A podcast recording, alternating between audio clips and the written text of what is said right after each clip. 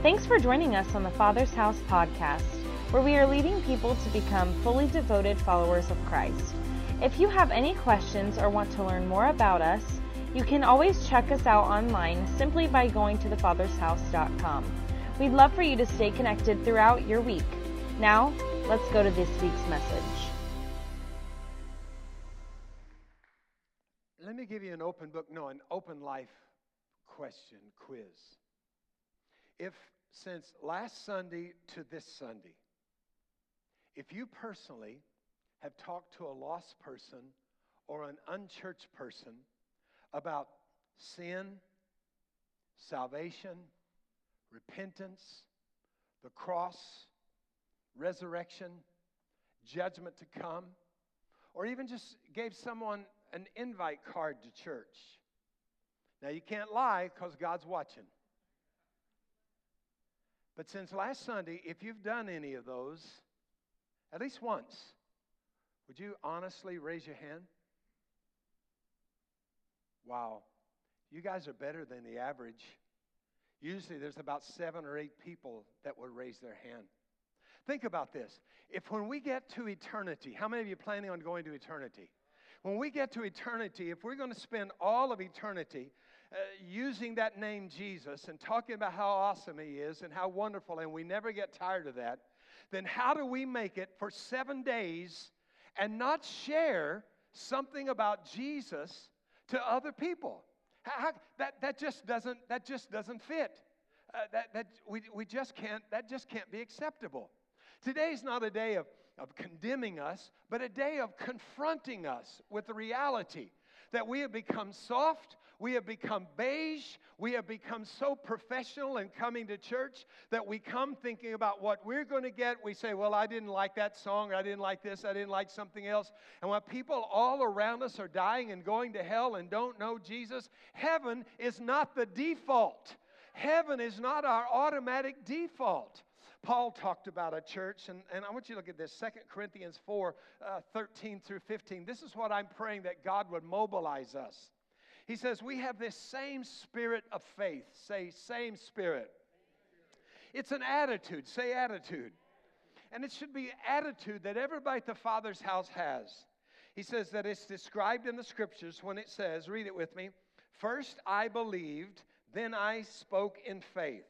So we also first believe, then speak in faith. See it? I believe and I do what? I believe and I do what? He says that's the automatic response if I really believe in the resurrection. Look at this. He says that we're convinced that uh, he who raised Jesus will also raise us. Yes, all things work for your enrichment, so that more and more of God's marvelous grace, read it with me, more of his grace will spread to more and more people. Say it again, more and more people, resulting in even greater, say it, increase of praise to God, bringing him even more glory.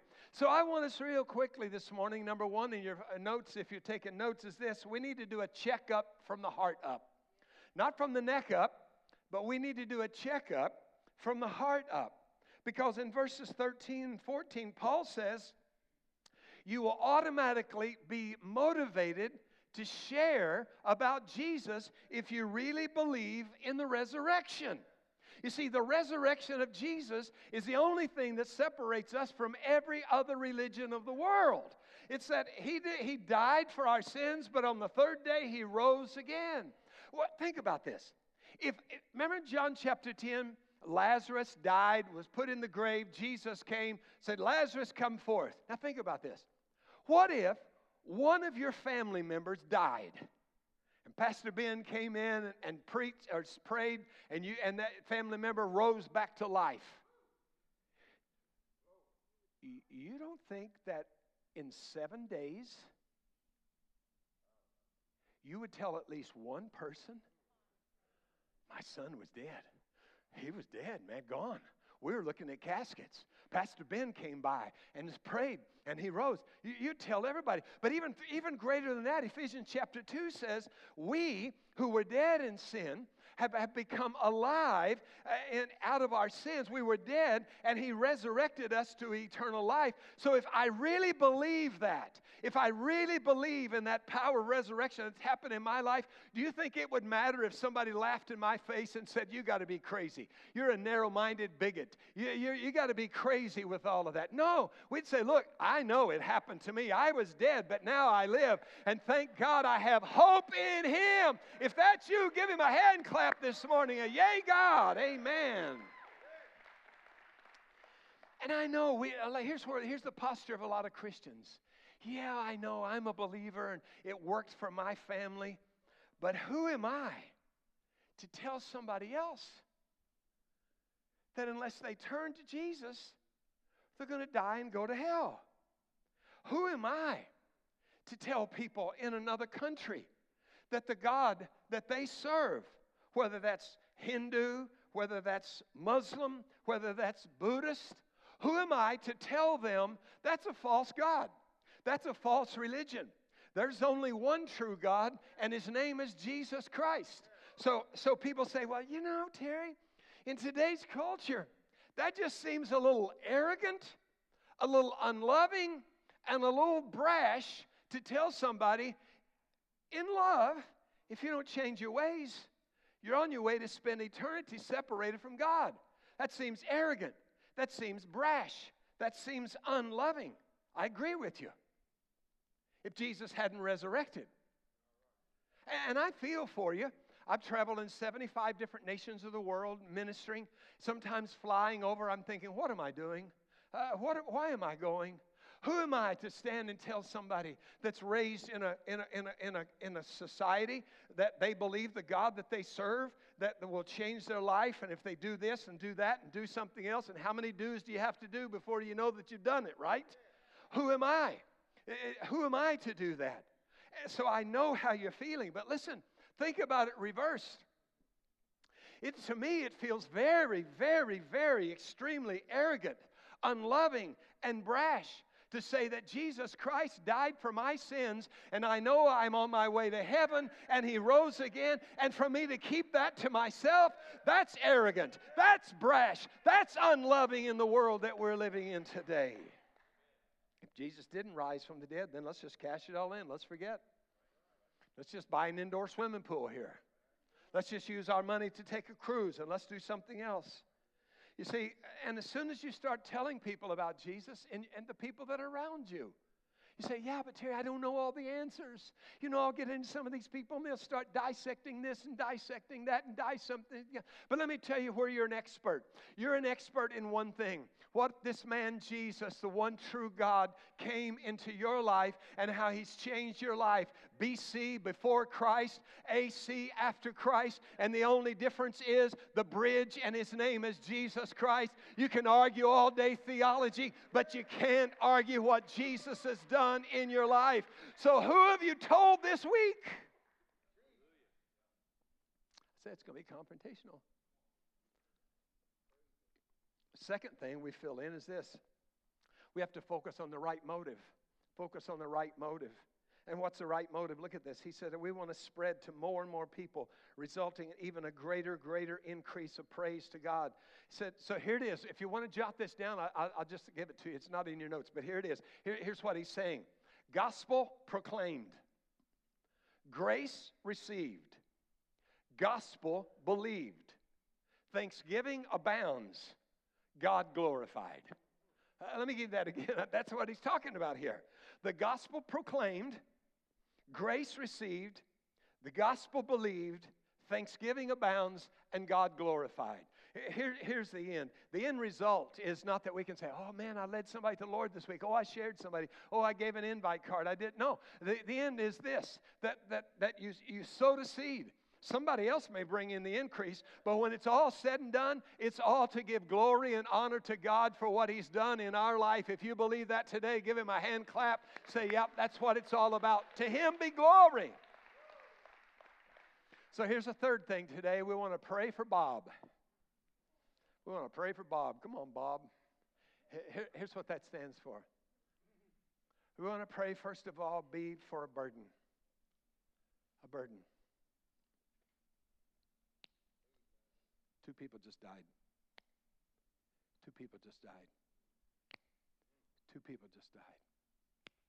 Two people just died. Every second, two people just died. Went into eternity. Do we care? If we care, what are we doing about it? Are we sharing the good news? Are we giving out of our resources to help the church and missions? Oh, are we doing that? Or have we become so cool at doing church?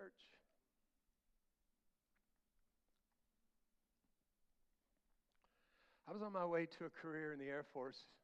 I was in Air Force, I was in R O T C, I was getting ready to sign away the papers for the last part. It felt like that's what God wanted me to do. And I would go in and retire, and then I'd go to the mission field somewhere. See, and I started having these dreams. A week before I was to sign away my, my last, and I wanted to be in the Air Force more than anything else in the world, more than, well, not as much as I love Jesus, but close to that, okay? I really wanted to do that. And I started having these dreams. And the Lord took me back to those dreams because I've gotten away from them. I've, I've, become too, I've become too comfortable. And I started waking in the middle of the night with these dreams of people dying and going to hell and crying out, won't somebody come? Won't somebody help me? Night after night after night after night.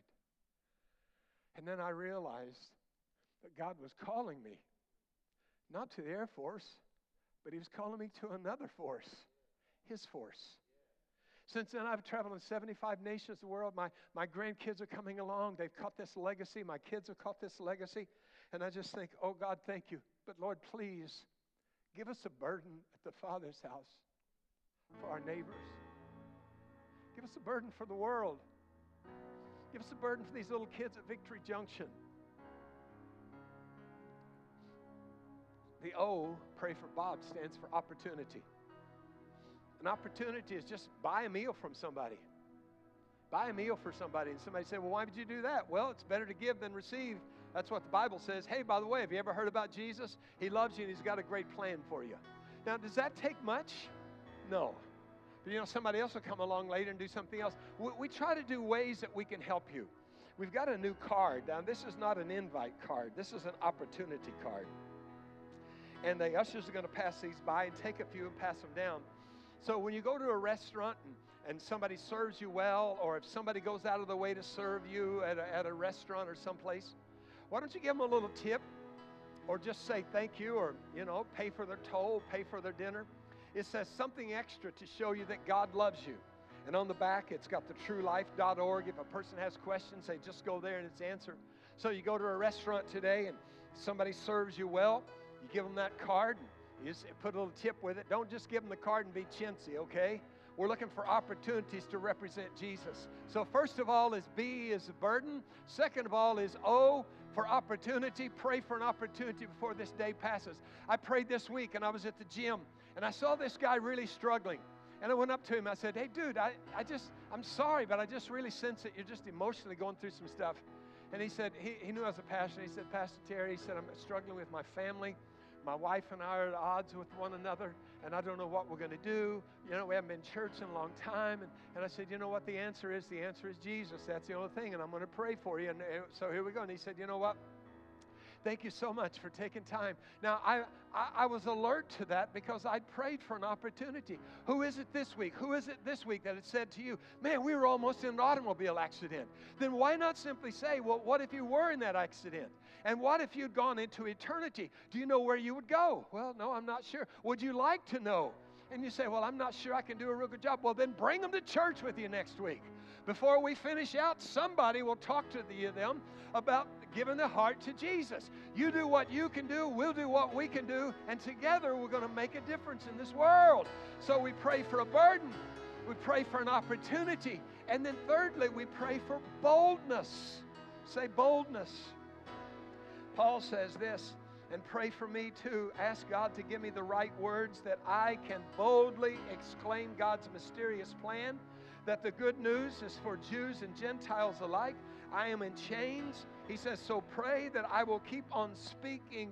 Wow, boldly. Keep on speaking boldly. We think Paul, extraordinaire, writes half the Bible. I mean, he's been whipped, he's been beat, but he says, would you pray that I can have boldness? Boldness. And I'm going to pray today that God gives us that boldness, that He gives us a burden, that He gives us opportunities, that He gives us boldness to stand and say, God loves you, I love you, and God has a great plan for your life. Would you bow your head with me this morning? What is the Holy Spirit saying to you today? As followers of Christ, the only thing we can say is simply this: because I'm a Christ follower, follower, I have sacrificed my right to determine the direction of my life. The only language I can use is a blank check to my plans, to my possessions, to my bank account, to my dreams, to my ambitions. So God, whatever you want me to do, whatever you want me to give, whatever you want me to let go of, wherever you want me to go, He is worthy of our worship. As you're listening to what the Holy Spirit would say to you today, let me just make sure today the core message of the Bible is clear. We've all sinned against the one true holy God. And because of that sin, we're separated in our sin, destined to be separated from Him in all eternity. Yet the one true God loved us enough that He wouldn't let us alone in our sin. But He chose to send His Son in the person of Jesus to come to our life. He lived a life that no one of us could live. And He died for your sins and my sins, so that you don't have to keep trying. You just believe, confess with your mouth, believe in your heart that God raised Him from the dead, and that same power of the resurrection works in you. But good news, on the third day He rose from the grave, and He conquered death, hell, and the grave. So I just can't, I just can't assume today that everybody here is a Christ follower or, or serving God with all of your heart. Just because you come to church doesn't mean you're a Christ follower. Just because you come every week and even volunteer doesn't mean you're a Christ follower. We become a Christ follower when we simply say, I give my life over to you, Jesus. I ask you to forgive me my sins and come into my life. Some of you today, there's a vacancy in your life. The only thing that can fill that vacancy is Jesus. In just a minute, if you're here today and you need to rededicate your heart to the Lord, or today for the very first time, you need to surrender your life to Him, and He's already speaking to you. He's already drawing you. He's already ministering to you. So in just a minute, I'm going to ask you to raise your hands and make eye contact with me and say, Terry, that's me. I, I, I want to get serious today. I want to get serious, or I, today I want to be sure that my name is written in the Lamb's Book of Life. I don't want to play games anymore. I'm not sure where I'd spend eternity. But in just a minute, I'm going to ask you to raise your hand, and the Holy Spirit is already speaking to you, and I know you're going to raise your hand and make eye contact with me. I'm not going to embarrass you. I'm not going to make you feel bad. I'm not going to ask you to stand up.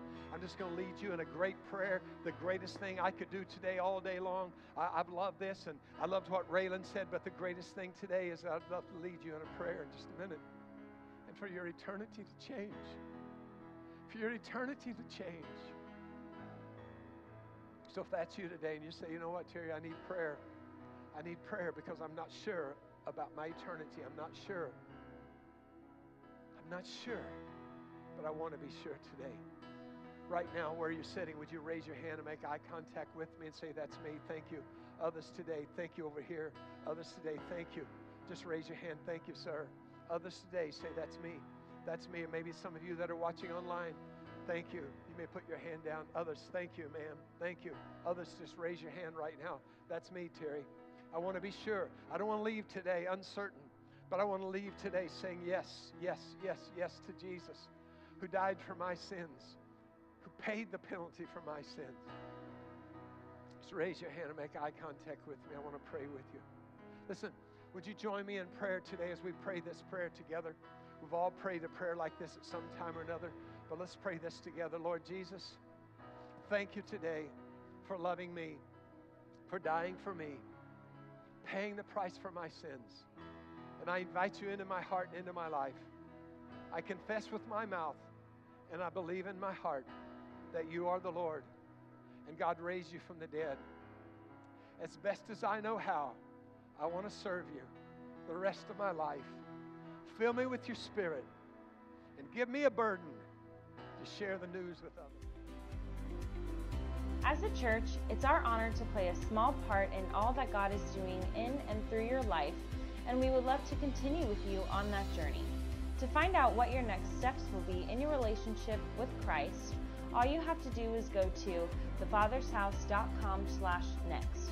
Join us next week as we continue to love God, help people, and build the kingdom.